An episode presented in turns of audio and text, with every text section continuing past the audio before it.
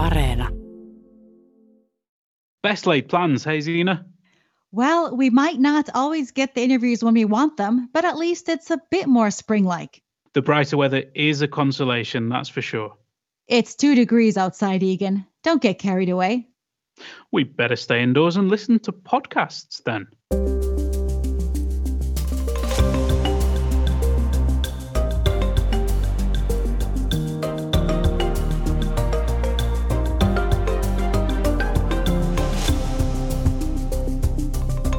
Hello, I'm Egan Richardson, and you're listening to All Points North, the podcast that meets you every week, as agreed.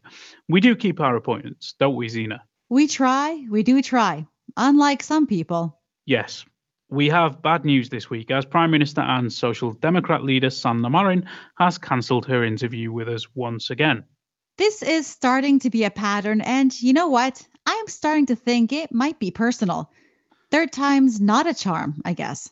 I'm sure it's not personal. Uh, the prime minister is very busy, uh, but it's a real shame. Um, for instance, this week she's been busy with the exit plan from the pandemic. Marin has said she's cautiously optimistic about a gradual lifting of restrictions and that the midsummer holiday season in late June could be fairly normal. More on that later.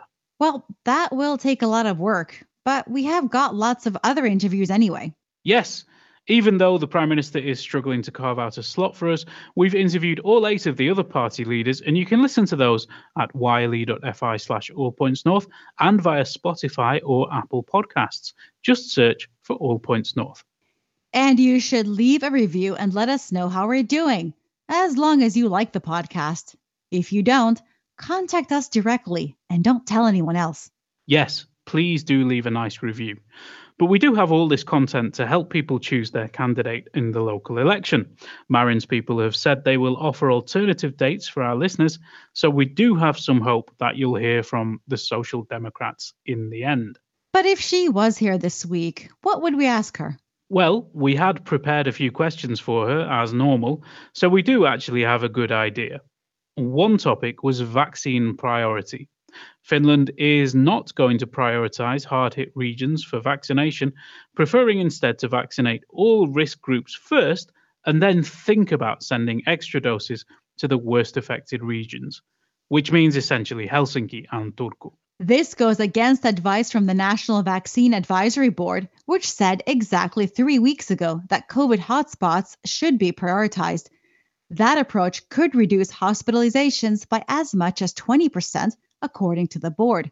But that view was not endorsed by Public Health Institute THL and the Ministry of Health, and the politicians decided to wait until risk groups had gotten the shot nationwide. Helsinki health officials have said that waiting that long would make the effect of any prioritization quite minimal. And of course, THL boss Markku Tervahauta said that the debate around vaccine priority had become politicized. There's been a lot of talk about one party in particular opposing regional priority, the Centre Party. Their support base is in rural regions among older voters, and they want to make sure that they get their vaccines first. Now, this has some strange effects. There was a column in Iltalehti this week that noted that the village of Ristijärvi has achieved a superb 29% vaccine coverage rate, well in excess of Helsinki's 13%. That's mostly because the population in Ristijärvi is really, really old. But as Iltalehti says, in Ristijärvi, there have been fewer than five confirmed COVID cases in total. So the risk of catching the bug there is pretty small. Whereas in Helsinki, according to our COVID stats dashboard today, the figure is almost 24,000. You can check these and many more figures out by visiting yle.fi slash COVID stats.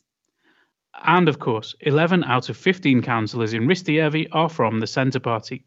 Iltalehti pointed out that the party has agreed to send extra vaccine doses to Bulgaria and four other EU countries because they've been hardest hit by the pandemic. These doses are extra Pfizer BioNTech shots produced on top of what was originally ordered. And EU countries, including Finland, have agreed to direct some of them to countries that are doing badly. It's a gesture of EU solidarity, that solidarity is not, it seems, on offer to Helsinki. So I guess if she hadn't cancelled, we would have asked Sanna Marin if it's difficult to manage a coalition with such different priorities. We'd also have asked about Marin's failed lockdown law, which was withdrawn last week after a key committee said it was unconstitutional. And of course, the PM's economic ideas are one thing that sets her apart.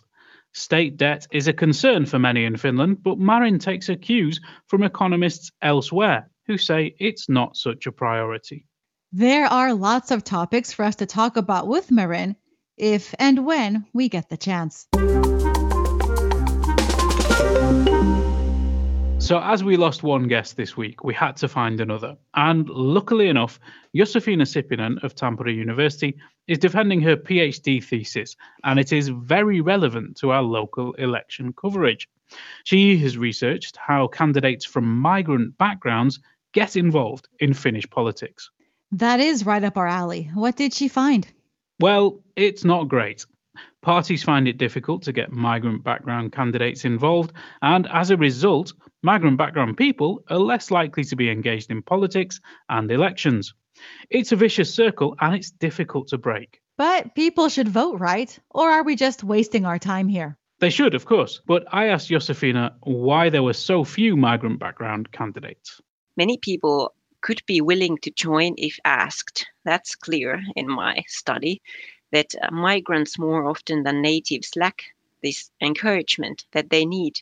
And then they would actually need a little bit more encouragement uh, in comparison to someone who belongs to majority population because I mean Finns they speak Finnish or Swedish fluently. That's not an obstacle, which many who do, who don't have a very uh, fluent um, proficiency in, uh, in in Finnish or Swedish consider that maybe if I'm not fluent, then how can I campaign? How can I? There are many considerations. Okay, if, even if one speaks fluent Finnish, then one might think that okay. Um, maybe I don't have the experience that is needed. I haven't uh, lived here for that long. Uh, am I welcomed? Uh, how do native voters welcome me as a candidate? What kind of public attention do I get? Is it more negative than positive?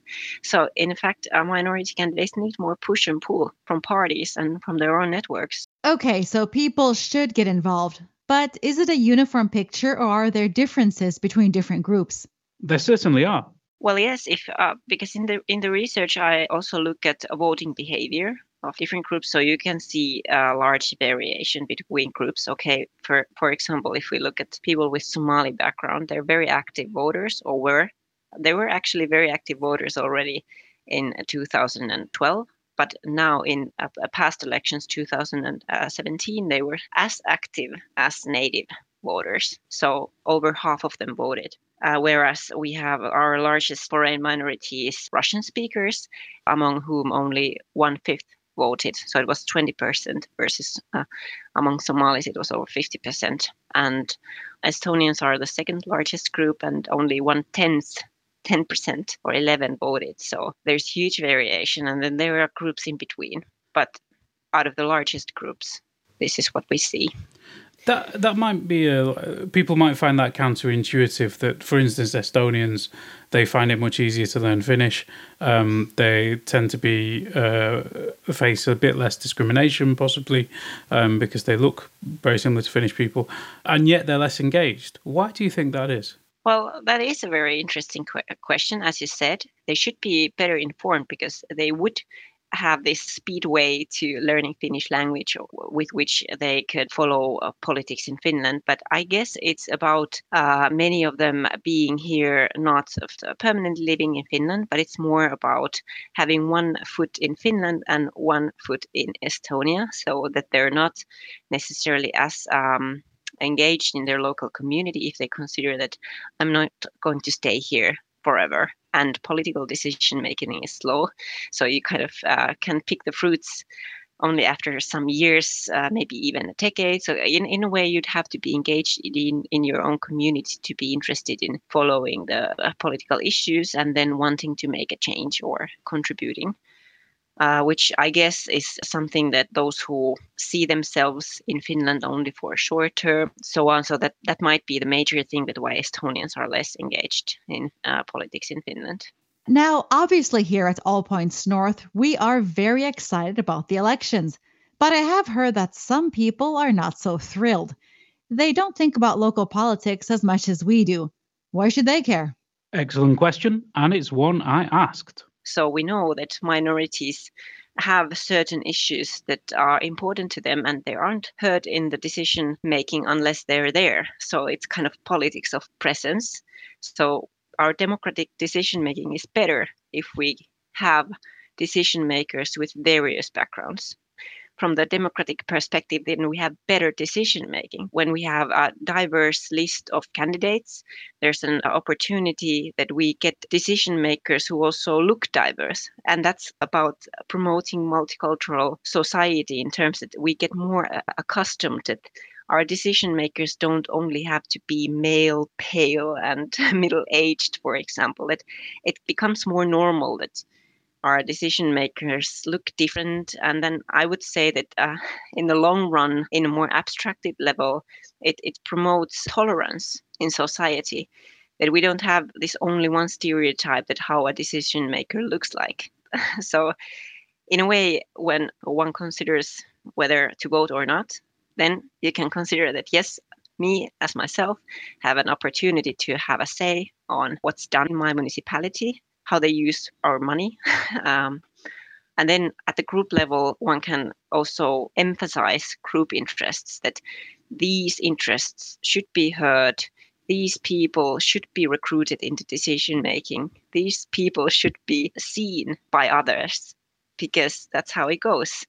Only voters' voice is heard in decision maker. If, if one doesn't participate then parties aren't really interested in you and your group if, if it's not it doesn't it doesn't come visible if if one's not active and groups aren't active and that was Josefina Sipinen talking to us about her research into candidates in local elections.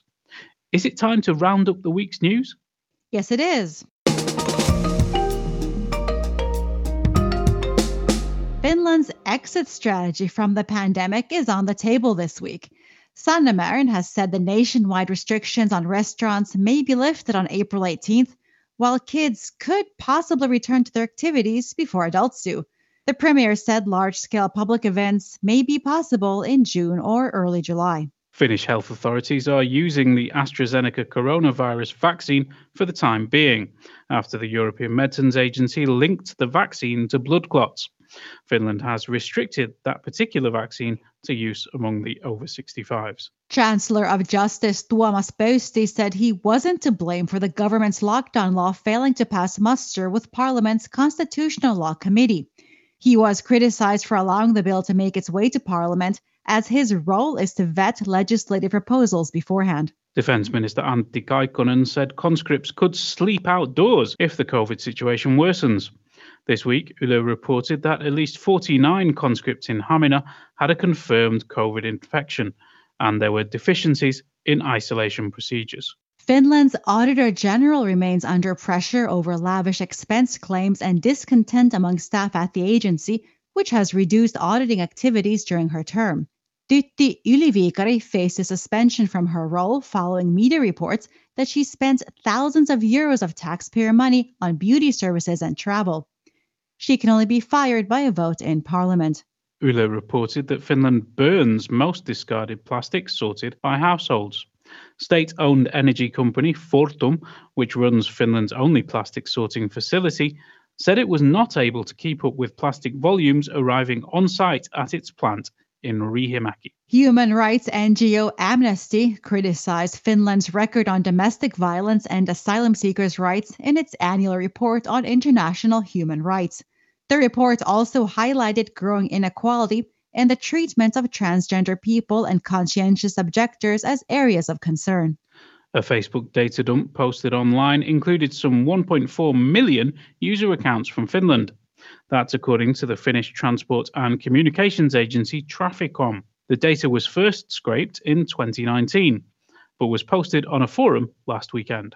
Studies show there are fewer toxic exhaust fumes in the air than in previous years.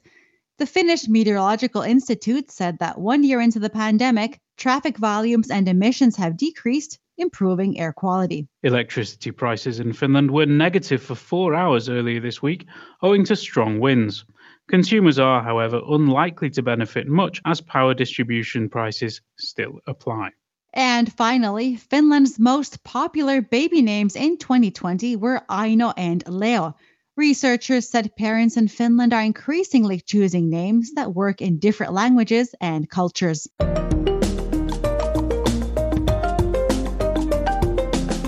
You can join the conversation too. Let us know what you think on Facebook, Twitter, and Instagram. You can also leave a voice note or text on WhatsApp. Our number is plus 358 44 421 0909. And it looks like we've come to the end of another show. Time flies when you're having fun, doesn't it? It sure does. Any big plans for the weekend, Egan? The forecast tells me it's going to be rainy, but I may just hop on a city bike anyway as I've noticed they're back. Yes, I think I'll also be checking out the expanded city bike network, which includes Helsinki suburbs and Vantaa and Espoo these days. In that case, all that's left is to thank you for joining us this week, our audience for listening and supporting the show, our producer, Mark B. Odom, and our sound engineer, Laura Koso. Don't forget to check out our website at yle.fi slash news and leave reviews wherever you get your podcasts. Bye. Bye.